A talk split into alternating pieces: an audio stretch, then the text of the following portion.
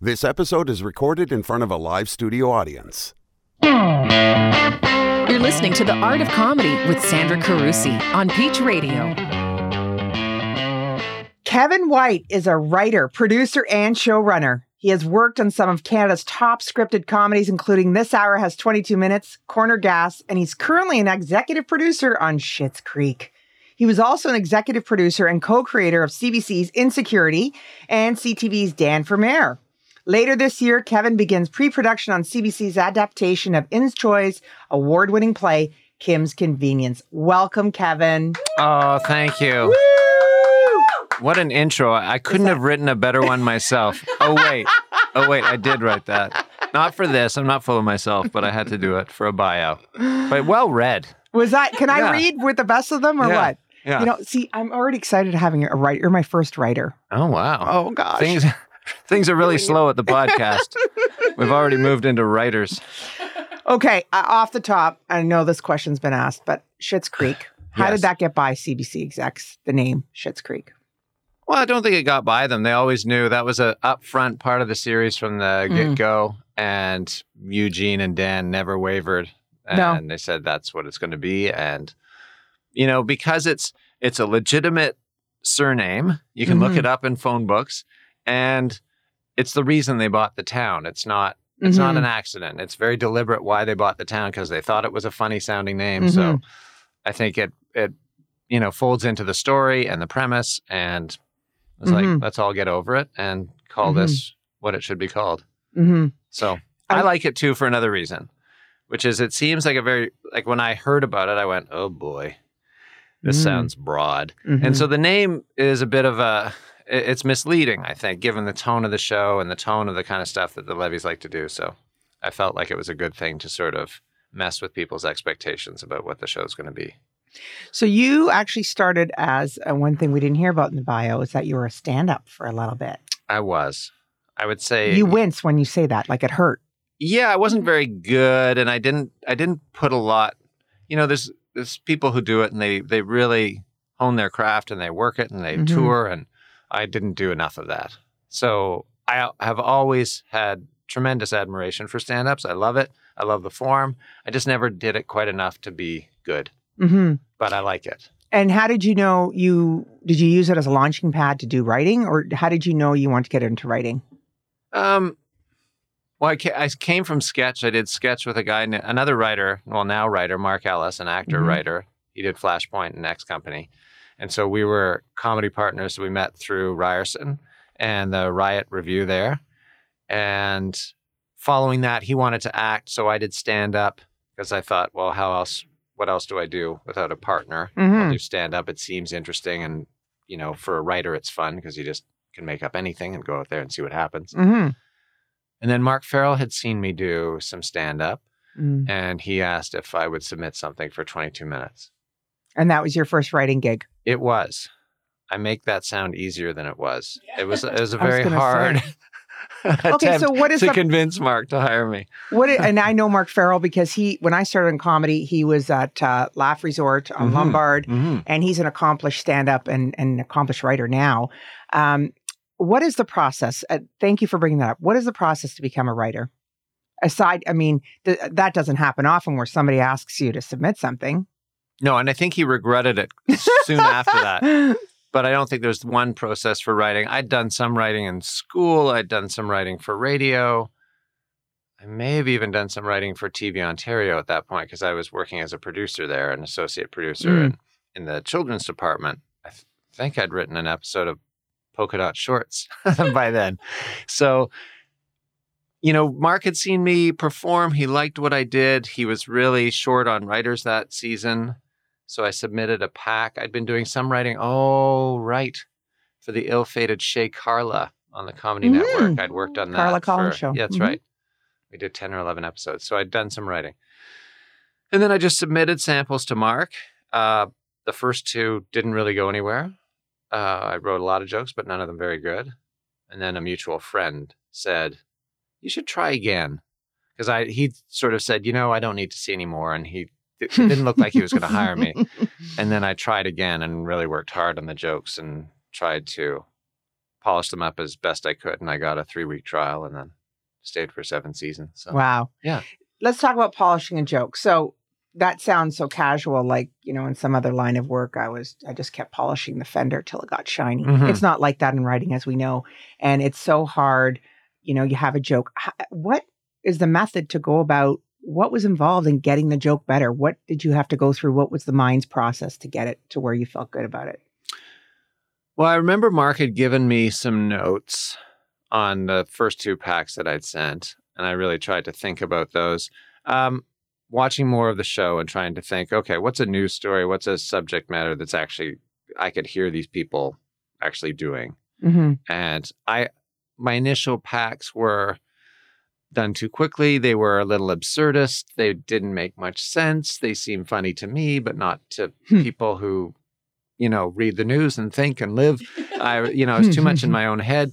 So I went back and I only submitted, like in the first packs, I'd submitted, you know, 50, 60 jokes, which at the time seemed like a lot to me because I hadn't really done it before. But in this, the last pack, I sent maybe 15. Mm. I'd cut them way down. I'd worked them. I thought, oh, this could be phrased better. This is, you know, always trying to keep it as simple and short as possible seemed to be the key. And that's a hard thing to do. Mhm. And what, and trying to figure out, is there, you know, you think, oh, there's something funny there.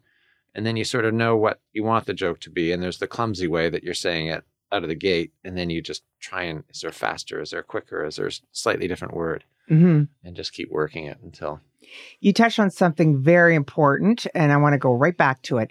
You said, you know, about life, uh, you know, am I experiencing life or whatever in order Mhm. to write? And I think with writers, either stand up or comic writers, you're in that world and you're not leading a typical life like perhaps the audience you're skewing to. So, how do you stay? I mean, you are married, you have children, so you Mhm. do have that. Mhm. But how do you stay, I, I guess, in the mind of the audience on what is going to appeal to them?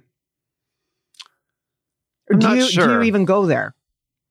I think it's really good to get out of the industry and the writing and, hmm you know, go and do something that isn't watching a movie or isn't watching a comedy, you know, hmm uh, things that I feel like a lot of people have said, just go and garden, go and try and buy something at the store. Right. You know, don't do anything related to something creative so that you are just out in the world, hmm you know, seeing Experience. seeing- yeah, experiencing people and running into people and doing whatever.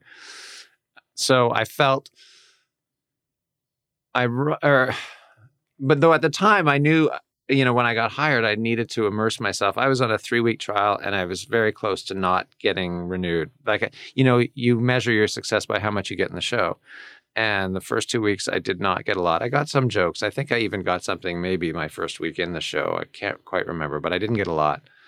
And so I really focused on only immersing myself in the, you know, the thinking of the show and the thinking of the producers and the thinking of what I thought the audience was. And I watched all the previous season in my spare time at the CBC. They had like a screening room you could go.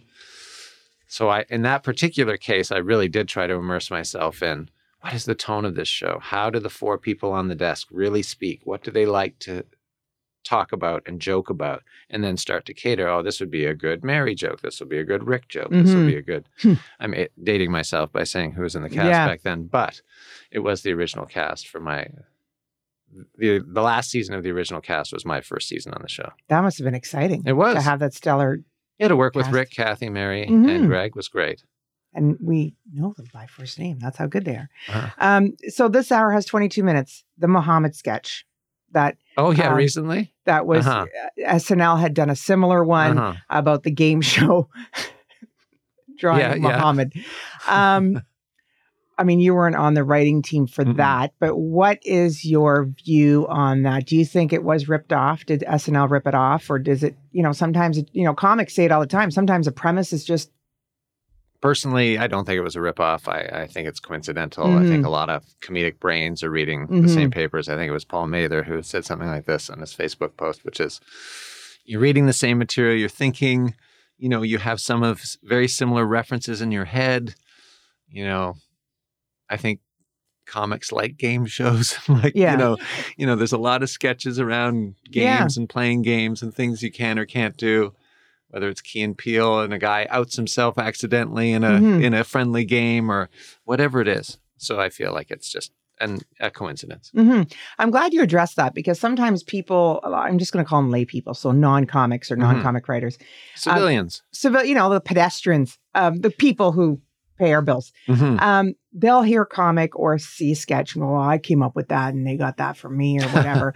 and it's so nice and refreshing for someone like you to say, yeah, the premises are happen. Like, you know, you're not that original, folks. And so, how do you try to stay original when you're writing for a sitcom? I think the more personal you are, the more you draw from things that really happen to you.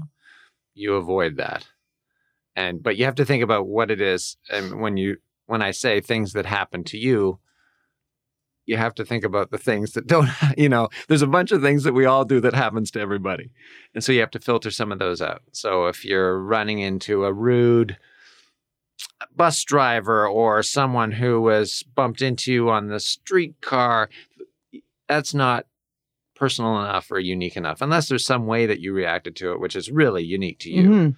and you did something very strange that no one would do Mm. But if you draw on those things more and more instead of thinking what do we all find frustrating it's like you don't worry about what we all find frustrating you try and dig down deep and say what really ticked me off or what made me lose my sh- what made me look like Mhm. I think the best stories and the funniest stories are the ones in which you are the in the situation. Mhm. And I think the writing skill required to make that funny and to be able to see yourself from outside and expose that and bring it up so that we can all laugh and go, oh, yeah, I lost it on my wife when she did that, or Mhm. she lost it on me because I was being really stupid about Mhm. something. Versus, it's certainly something I've noticed with writers in the room. I feel like the younger writers tend, not always, but tend to tell stories about how someone out there is an asshole making their life harder. And the senior, funnier people, in my opinion, are the ones who are saying, I'm the asshole out there making life harder for other people. And I know it and I'm sorry, but here's why I did it. And so Fascinating. I think that's that's ultimately going to be funnier. Well said. Thank you. That's the key right there to comedy, right there. I think that's the evolution. That's something, you know, any comic would aspire to is to get to that next level, I think. And the way you just articulated, very simple concept, you know? It is, but it's hard. It's hard to have the either desperation or I guess candor to really look at uh, what you did and what were the circumstances and why did the people around you react or trigger the thing. I mean, that's hard Mm-hmm. because you might have to admit some things to yourself that you don't want to admit. Mhm. But that's comedy right there, isn't it? It is. It is. Truth. It's a lot of healing. Yeah. Yeah. But that word truth is very elusive. And, pe- you know, people, oh, I'm just being honest. Yeah. And it's like, okay, you're being honest about what you think of me, hmm but are you being honest about what you think of yourself? And I think that's a tougher question to answer. Something you brought uh, discussed earlier on writing for this hour has 22 minutes. Very different than writing for a sitcom because you have to get in the mind of Mary or uh, yeah, Rick partly. Yeah. Or talk Mary into being that- articulating something you want to say and feel like, you know, you might, sh- you're going to share things with all the cast, Mhm. opinions or ideas or points of view. So it's a, it's a coming together of things, hopefully. But sorry, I cut you off. No, that's okay. As any you definitely artwork, do have to write to the voice of other people as well. Right. That's very difficult to get in their mind to be a Mhm. writer. That's why I was so excited about this because this is completely different than stand up and, and everything else. People need to understand when you're writing for yourself versus writing for someone Mhm. else. Has, um, and of course, no names, but have you written something and then as an artist going, Ooh, they totally didn't deliver it the way I wanted them to. That is not what I meant, but it's fine. It's good. It worked. Or it did not work. And it would have worked had they just followed what you did, said. No, I think if someone's not, I haven't really experienced that. I can't think of like, oh, I mean, Yeah. there's there's lines, there's intentions that sometimes are missed, and I've found more often than not the actor or the performer saying it is uh, they want to do right by the writer, and they Mhm. want it, and they want to know, and if they don't, uh, if they do interpret something a different way, sometimes that can work, or sometimes it doesn't, and they feel bad, and they go, oh, oh. So it depends on the kind of relationship you have with the person. But I've been, I remember on Corner Gas lots of times we do we'd work on it, work on it. Brent's very busy. He's acting. He's, um, you know, he's got to do edits later on. Anyway, he'd do a pass after we'd all worked on the script, and we'd look at something and go, "Huh, well that doesn't seem as funny." And then you'd hear it in the read through. We wouldn't change it because it was Brent's thing. And then you'd go, "Oh, oh, that's really funny." Oh, and we didn't hear it. We read it wrong in our heads. We didn't read it out loud. And at the read through, you know, some little thing that doesn't look like anything on the page is really funny. And you go, oh, right. so we miss intentions all the time. The writers miss other writers' intentions. Actors can miss a writer's intention. And that's why you have in a TV show, or at least the ones I've been lucky enough to work on, a lot of meetings where you go, is this what, you know, directors are asking? This is what I was thinking. And Mhm. you say, yeah, yeah, yeah. Or no, not quite. We were thinking this. And sometimes the writer's interpretation is not as funny as an actor's or a director's. They'll come up with something that's better. And so you go, oh, I think, you know, of the two or three options, I think that one is better. Let's do that instead. I'll change it. Or so I, I- feel like if, you know, it's harder in a sketch situation like on 22 because it's fast and you've got four or five days to put it all together and you're going to miss Mhm. some things and you don't have time to finesse everything. So, you know, if there were copy jokes, you know, the desk jokes that are very short, hmm and sometimes if those those were the ones that either make or break, they're they're sort of a one hit wonder. And if the person on the desk flubs or is distracted or something else happens, you know, you could lose a joke like that because Mhm. it just didn't get the performance. And by then the joke's out of the bag. So the Mhm. audience is not going to laugh, um, you know, the same way they did before. So, but what can you do? That's why you have lots of them.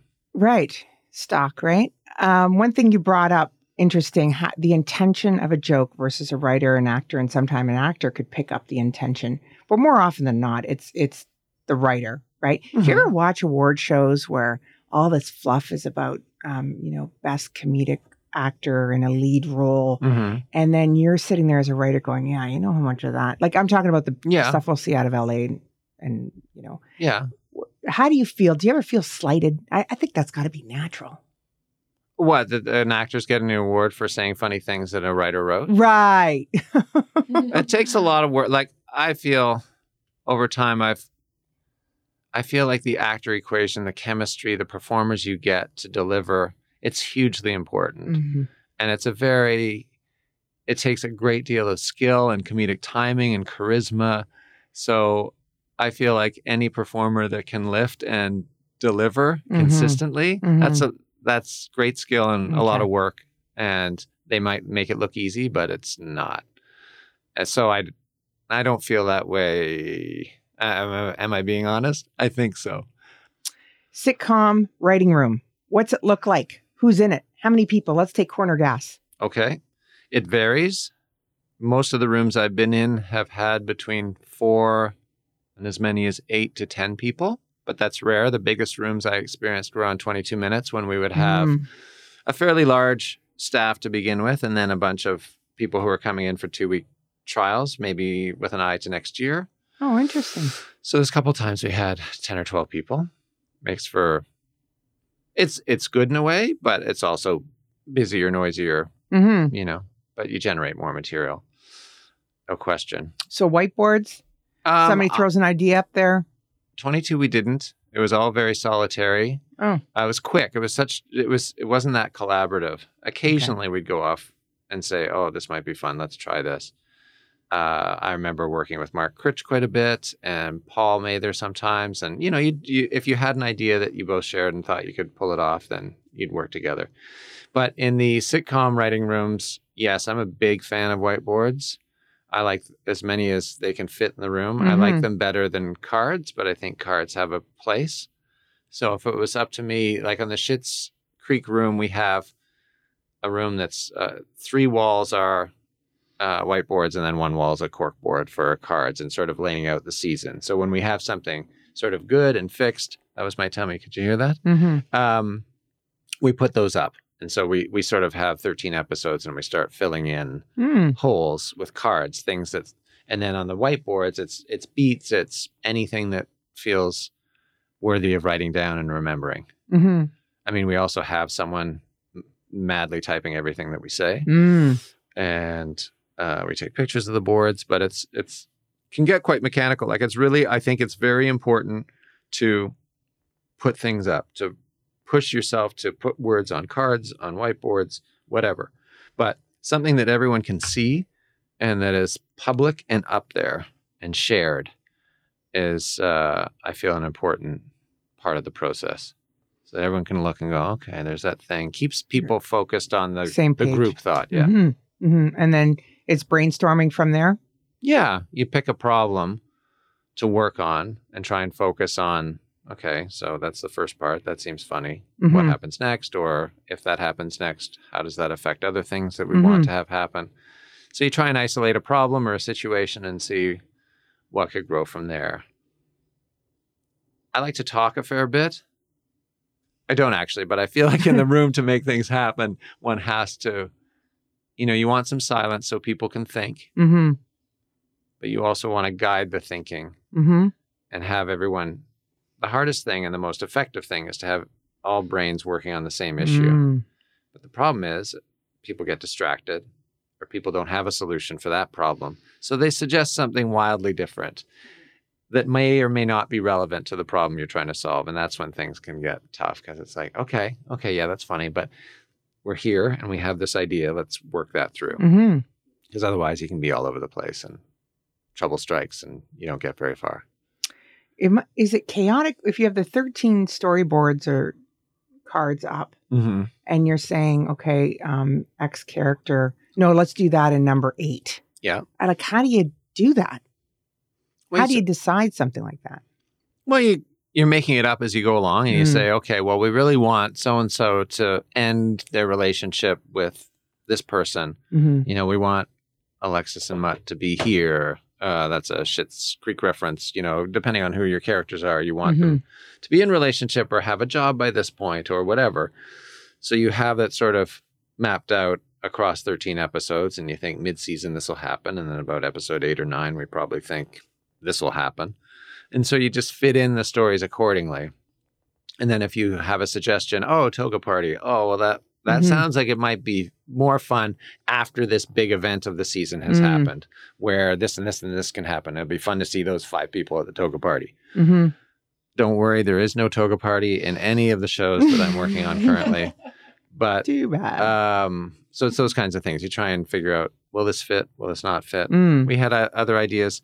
I feel like ideas that we like eventually morph into something that show up in the the show. So we had a couple ideas. I'm trying to think how not to give away stuff. uh, I'm, I'm trying to think of season one stuff, maybe.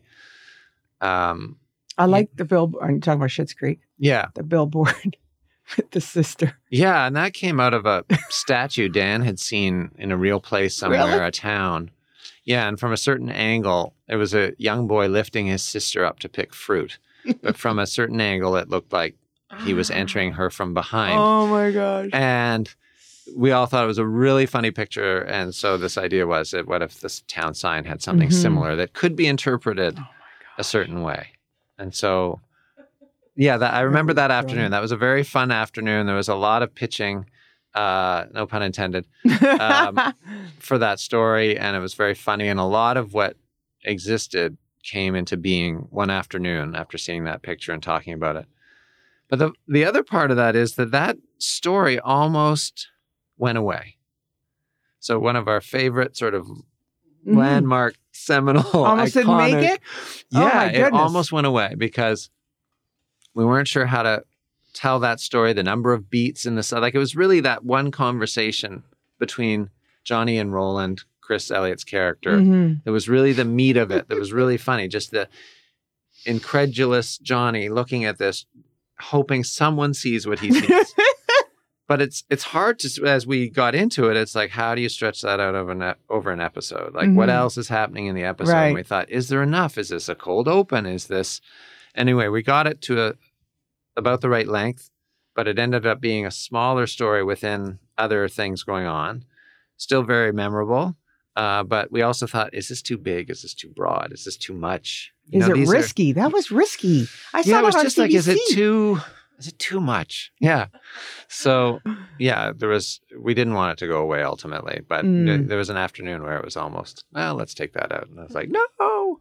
It made us laugh. So, um, your role, um, executive producer versus writer. Mm-hmm. What?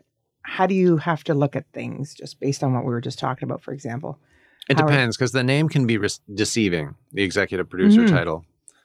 On some, for example, on Corner Gas, I was a supervising producer, but I did a lot more than, uh, well, I was involved in other areas than just writing in a way where on Schitt's Creek, I'm mostly involved with the writing. And I have some input with respect to casting, hiring, uh, some other decisions, locations. But so when you're uh you know the producing role for example on corner gas you're involved with everything you sort of i always see the job of the showrunner as making sure the script is as good as it can be and writing or working with writers to produce that script and then making sure the intention of the room and Mm. of the writing staff Mhm. is honored by the other departments. And that's not to say that they can only do what you, like I said, it's a collaborative effort. We have some idea, um, you know, this is our best guess. that's what the script is of how this can go. And then we take it to the other departments and say, okay, so what's the best, you know, we have a bar here. What's the bar look like? We'll walk you through what we were thinking and then hear back from the production designer costumes. What are they wearing? How goofy an outfit are they for Mhm. this goofy outfit scene? Um, all these decisions are made where we try and, you know, capture the intention of the original script. And if we get better ideas from other departments or cast or directors, we take those.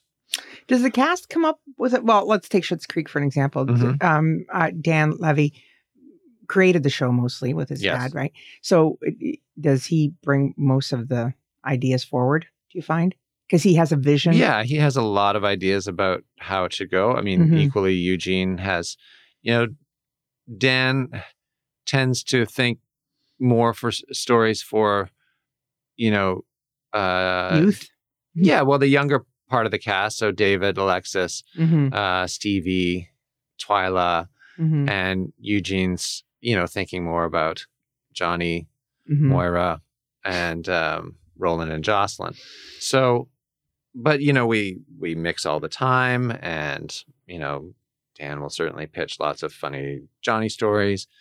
Um, so, but it, I think you were going to say something about the cast input because on this show more than others, we also have Catherine, Mm-hmm. we have Chris, we have a lot of experienced cast, Mhm. experienced improvisers. So, uh, Catherine especially has contributed so many great things to Moira's voice and character. And I feel like this year, especially, we got a chance to be more work more closely with Catherine to really sharpen that voice and and get the most out of it. And, She's fantastic. Yeah, and- shining, and- shine, shine. and she, along with the others, are really interested in playing different things from episode to episode. And Mm-hmm. and so it's a challenge to the writing staff not to fall back on Mm-hmm. the same things. Oh, Moira will react this way. It's like, well, does she have to? Mm-hmm. You know, could we see a different side of her? So I feel like Catherine's been great in helping, you know, us see greater possibilities for how she reacts and In, co- in Corner Gas as well as Schitt's Creek, it's a small town kind of backdrop. And um, in Corner Gas in particular, there's references. But um, do you try to maintain it as a small town anywhere? It's not necessarily because there is Canadiana involved with it, but it could be small town Alabama, right? In both cases. yeah, I mean, we've always figured it's Northeast, Mhm. North America. um, I mean, it's very much like Melonville. It's, you know, a sort of everywhere kind of place. Mhm. Um, so yeah, we've deliberately tried to keep it accessible to anyone and not get too distracted about where it is. It's just it's a place that's very different than where they came from, much smaller, much more remote. But I mean, it's it's hard to it's it's got a Canadian feel Mhm. that town. I think Roland and Schitt's Creek. Chris Elliott is he not? Is he Canadian? he's not. Oh, he's not Canadian. Okay, because I mean, I still remember him way back from Letterman, and Oh yeah, oh my gosh, he goes back. I think a lot of us have points of reference when it comes to Mhm. that actor, and he's so strong in Schitt's Creek as well. yeah. Um, anyway, that was just a personal comment. Actually, it's going nowhere. I just really No, like Chris a- Elliott. no, he's a great guy, and he's uh, he's incredibly uh, generous, I think, and very appreciative of any words that are given to his character. Really? Yeah, he's incredible. Because he looks like one, guy. as you said, who improvises a lot. So how Mhm. much is that him? How much is it written for him? the scripts mostly stay to the printed page, except I mean that there's lot there's there's room. They they put the scene on its feet and they they try things and things that seem extraneous go away or things that are a little clunky they trim. So those things happen on the floor, and I mean the guts of the scene tend to stay the same, but hmm little finessing here and there. Do you have your own ideas? Um, obviously, all comics do, but your own uh, of show ideas that you want to that always are coming up. You know, comics. When I have stand-ups in here, they're always talking about something new going on in their mind. Mhm. How about you? How does what's going on up there? Not much. Is it scary? is it scary as it looks? I find, I mean, I've got a couple of show ideas. One that, you know, some I've tried to sell or I'm thinking of trying to put out there. Right now, I'm interested in playwriting. I, I've Hmm. worked with a couple of, I've had the chance to work with a couple of playwrights who are also working in TV. And I've always enjoyed theater. So I'm kind of curious to see if How I it can write that. translates? Yeah Yeah. but also to i think it's also a means for me to try and write something that's both funny and dramatic which i haven't really done i mean Mhm. Schitt's creek is the closest in a way because and kim's will also be of a tone that has some poignancy or some moments or some vulnerability in a way that you know we didn't explore that much on some of the other shows that i worked on So Kim's, you're referring to Kim's Convenience, which Mhm. is a play that is being adapted um, to the screen on CBC, yes and you are leading that. hmm Um, and it's about a convenience store in Regent's Park. yes And a on family. parliament street yeah uh, so it's about the patriarch of a korean canadian family who's opened the store you know he runs it with his wife and they have two sort of grown kids uh, early 20s and how they're you know Okay. adapting or how they've adapted to life in canada and how the kids have obviously who are very north american in their sensibilities Mhm. versus the parents who are a little more old school korean Mm-hmm. so yeah i'm working with Ins Choi the, the playwright Mhm. and we've been for about the last year now. We wrote a couple of episodes in development, and now we're trying to figure out what the first season looks like, and Mm. it's been really fun. The play's been successful, Very, yeah, and and throughout Canada, it's it's uh, yeah. It's a great play. I've seen it a couple times. Not not just because I work on it. I saw it Mhm. spontaneously about two years oh, ago, interesting. and really loved it. And I found it, you know, very funny, and I cried a couple times, both times that I saw it. So Interesting. I I like that mix of laughter and tears, and so it'd be nice to be able to try and replicate that a little bit on TV. I think it'll be definitely identifiable to the audience, right? I mean, that's the quintessential Canadian so. story right there. Yeah, it seems that no matter where you come from, there's some element. I mean, we're all newcomers, so mm-hmm. that's good. Um, do you think this is? I don't even I think this is whacked, but who cares? Um, do you think about how funny you are? Do you think you're funny enough? All Do the you- time. yeah. I'm amazingly funny. Yeah. and it's hard Good. to live with. No, I think uh, I've always felt like my wife is funnier than I am. oh yes. I think most people are funnier than I feel like the I knew a lot of people who are far funnier than me. But Well, how do you you, know, gauge? Like, I guess if they make you laugh, right? yeah, like I went out west this winter and saw an old friend who I worked for for a long time and he's just a really great storyteller. He's really funny and he's very charming and he's a contractor. But he's also super bright and funny and I just think and then I have another friend very similar. The only difference is that they like to do that in their spare time and they do Mm. other things. And I think that whereas I just wanted to do that more often. I think the other big difference between civilian funny people and working funny people is, you know, you just keep at it. Everyone writes bad stuff. Everyone writes mostly bad stuff. But if you're willing to go beyond and write 10 bad things and get the 11th thing that's okay, then, you know, that's probably when you're going to become a working comic or a writer. You just push through in a way that most of us, when we're not thinking of it as career, we just we fold up Mhm. and say, "Oh, that wasn't funny. I'm not funny." Mm-hmm. And it's like, "Well, no, you're not funny yet. Keep going. Mm-hmm. Try another thing, mm-hmm. and another thing, and another one. Okay, still not funny. Keep going. Like Oh, that's what it takes. Oh man. You just have to write. There's, Yeah. you know, it's a, I don't know, it's a less than ten percent hit rate, Wow. and compared to baseball, that's, I don't know. You know, baseball's tough too. So what? Well, you know, I think you already touched on it, but how do you stay inspired when you you're just come up with, you know, stuff that you're not happy with or nobody else is? Like, how do you keep going? Especially with comedy, it's difficult. I think it's really hard.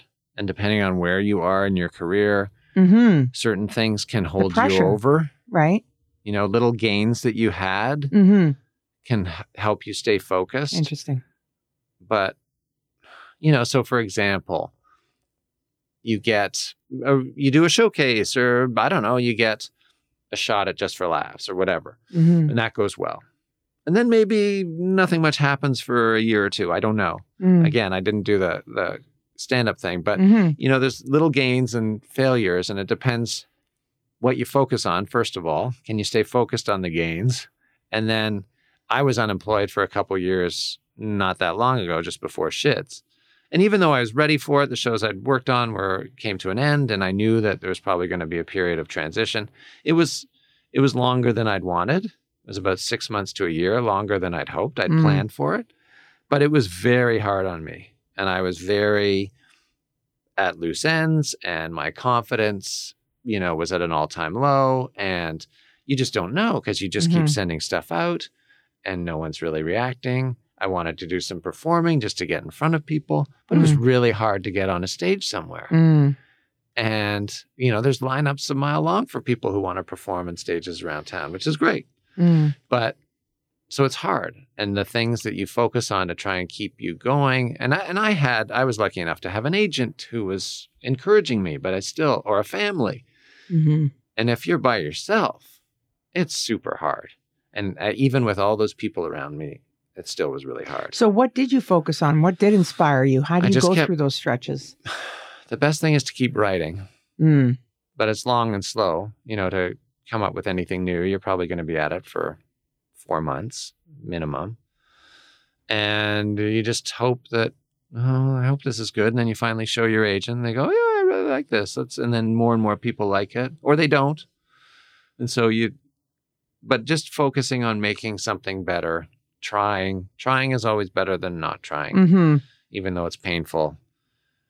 But it, it's it takes a lot of discipline and a lot of just forcing yourself to sit and type when no one's asking you to, when no one seems to care.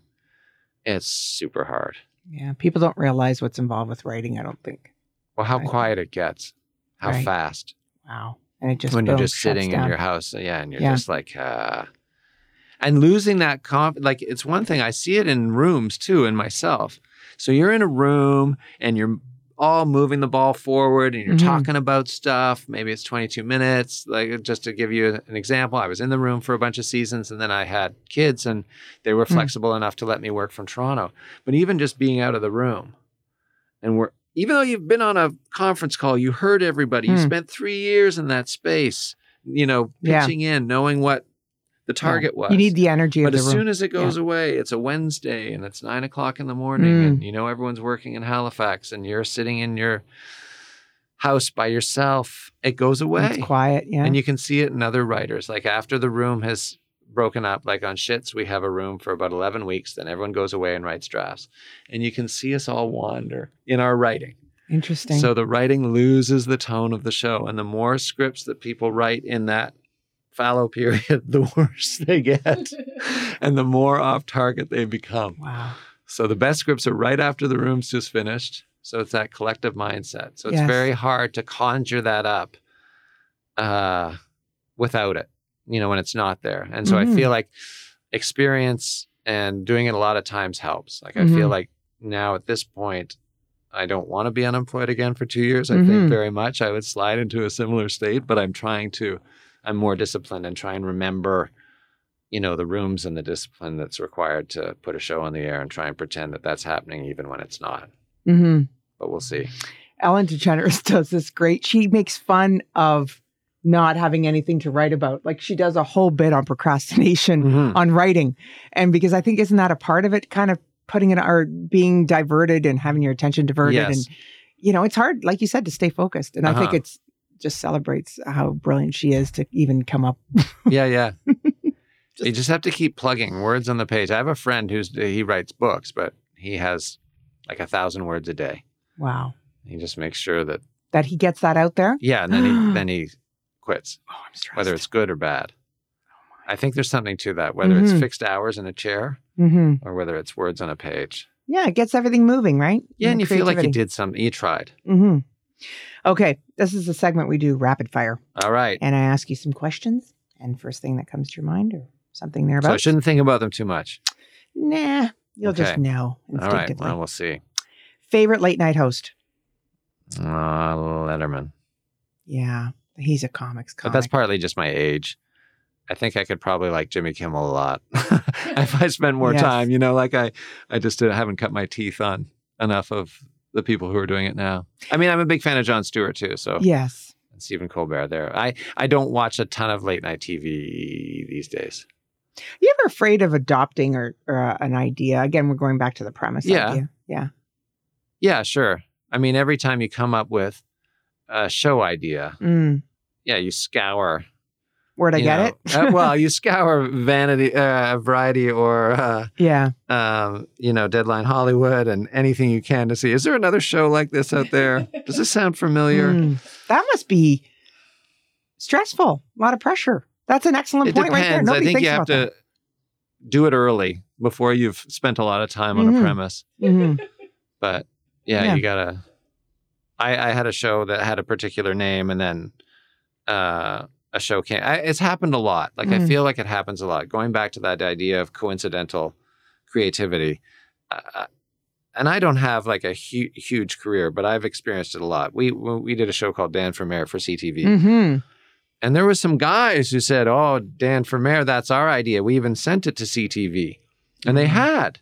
And it was a guy named Dan, and he was the mayor, and they'd had this. They did these videos, but they'd sent it to CTV after we'd pitched. They didn't know what was going on. They just got a letter back from CTV saying we have something very similar in the works. Thank you Mm. for, you know, your submission. And then when it came on, they just figured, oh, they stole our idea, which is, you know, not a crazy assumption, but the way it works is, you know, they these things happen all the time. Mhm. And to be fair, you know, a person running for mayor who shouldn't be running for mayor, I, you know, it was my idea, and I don't. It happened in I real life in admit to Toronto. its originality. Yeah. At the time, there were three mayor shows. There was a kid who was mayor. There was a Mm. woman who was mayor. There was Dan who was mayor. Like Mm.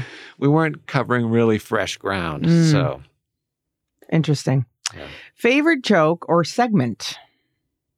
Hmm. Someone else's or yours? oh boy. Mm-hmm. Um, Paul Mather wrote a lot of jokes that I really liked on 22 Minutes. Uh, so did Mark. Mark wrote jokes in the first season that I worked there. Um, this, the ones that stick with me, there was one about a skier who skied down Everest. Mark's joke was next time he hopes to do it on purpose. and then Paul had Paul had a number of jokes. There was one that I was like, I don't even know if it made it. It uh, had to do with it was a wedding, and they were taking a picture on a bridge of the wedding party, but they were too heavy and it collapsed the bridge and they fell into a pool. and it was something like a combination. It was the first time as anyone had been able to achieve a surprise party, a wedding, a pool party, and some other party. But I thought it was very funny. Mhm. Uh, so those are the ones that I can't quite remember, but stayed Yeah, with me when we were right. writing. Right. And then Steven Wright, when I was growing up, I thought his jokes were always. Oh. I loved his jokes. They are standalone jokes because there's no delivery, and that is the delivery, and it's powerful, right? Just Yeah, and I, Mitch Hedberg also really made me laugh. I love his delivery, and so I, I like rice when you want. It's either one thousand or two thousand of something. Hmm. It's a great snack. And then and then what's the other joke of his uh I used to do drugs. I still do. But I used to do them too. I think anyways, classic I- Mitch Hedberg and Yeah, I love funny. I love asking comics writers these questions because I get something so diverse, like totally, you know, I, I think people are just fascinated when it comes to comedians and writers. How does your mind work and what entertains and you is Mhm. surprising, I think. I have great admiration for people who can make, you know, create a really funny image in as few words as possible. And it's uh it's you know, one-liners, jokes, they don't always make for a like it's always fun and hearing a bunch of jokes in succession is fun, but it doesn't have the same life that a story will have. hmm But I do like them. Uh, I guess you kind of answered. Uh, well, who's your comic influence? There's a number of them. I have always been a big Woody Allen fan. Mhm. That's probably waned a little bit, not for any reason uh, other than I think I've changed more than Woody Allen's changed. But I did, I've seen an awful lot of his movies, and I used Mhm. to really enjoy his stand up. It was really absurdist and goofy and funny. Uh, and, you know, I've seen Louis C.K. perform a couple of times Hmm. live, and I've seen a lot of obviously his specials. I'm a big fan, but I'm more a fan of his stand up than his show. I, you know, his show's Mhm. great, but I find it a little I agree. sad and hard to take Dark, sometimes. dark, dark. It is. But his stand up, he's always got this great big grin on his face as he's Mhm. telling you about molestation or whatever. And right. I love it. He, I have to agree with that. There's a loss in translation. Do you think maybe people should stay away from sitcoms when it comes to that? You know, what some you mean? stand-ups Should he not do that? No, I think it's a good show. It just depends what you want to immerse yourself in. I find it hard to immerse myself in shows that are too dark. Mhm. I remember really watching a lot of Sopranos during Corner Gas, and I had to stop. It just wasn't good for me. And like Mhm. I'd try and write after that, and it was like, oh, the world's a dark place. Yeah. It's hard. So I kill it- somebody. yeah, it wasn't really helping me think small town fun. What's your best gig that you've ever done? All of them. I Yeah, love I everyone who's ever hired thinking? me. What am I thinking? And Asking this ridiculous question. Yeah, I'm, I've really enjoyed. What was the most fun?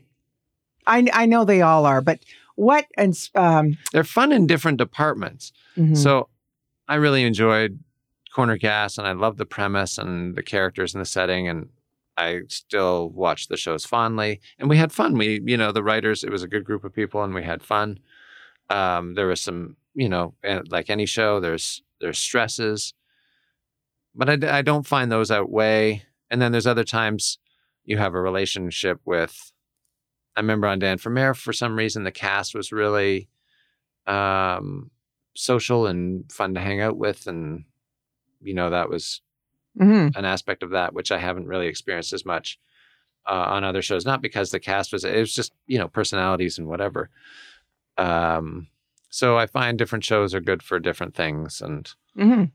you definitely. I think anytime I always enjoy working in the writers' room because there's a level of candor and you can talk about anything and get things off your chest and uh, have a laugh about it. So that's the best part of the job. So bucket list gig. What uh, you kind of touched on it, but what um what ultimately do you want to do in your comedy writing career?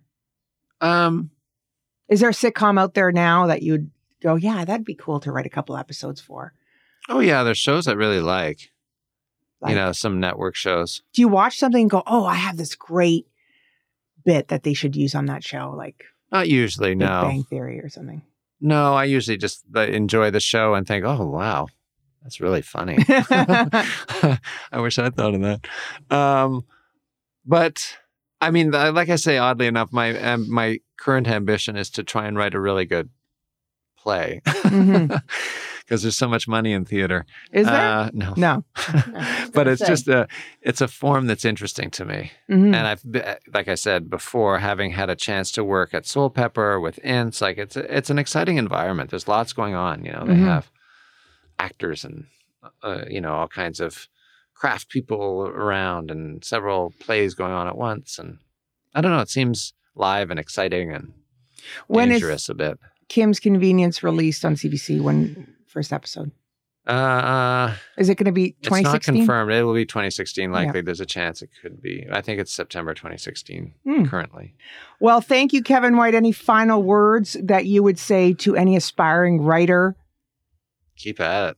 Just keep at it. But Mhm. listen to people.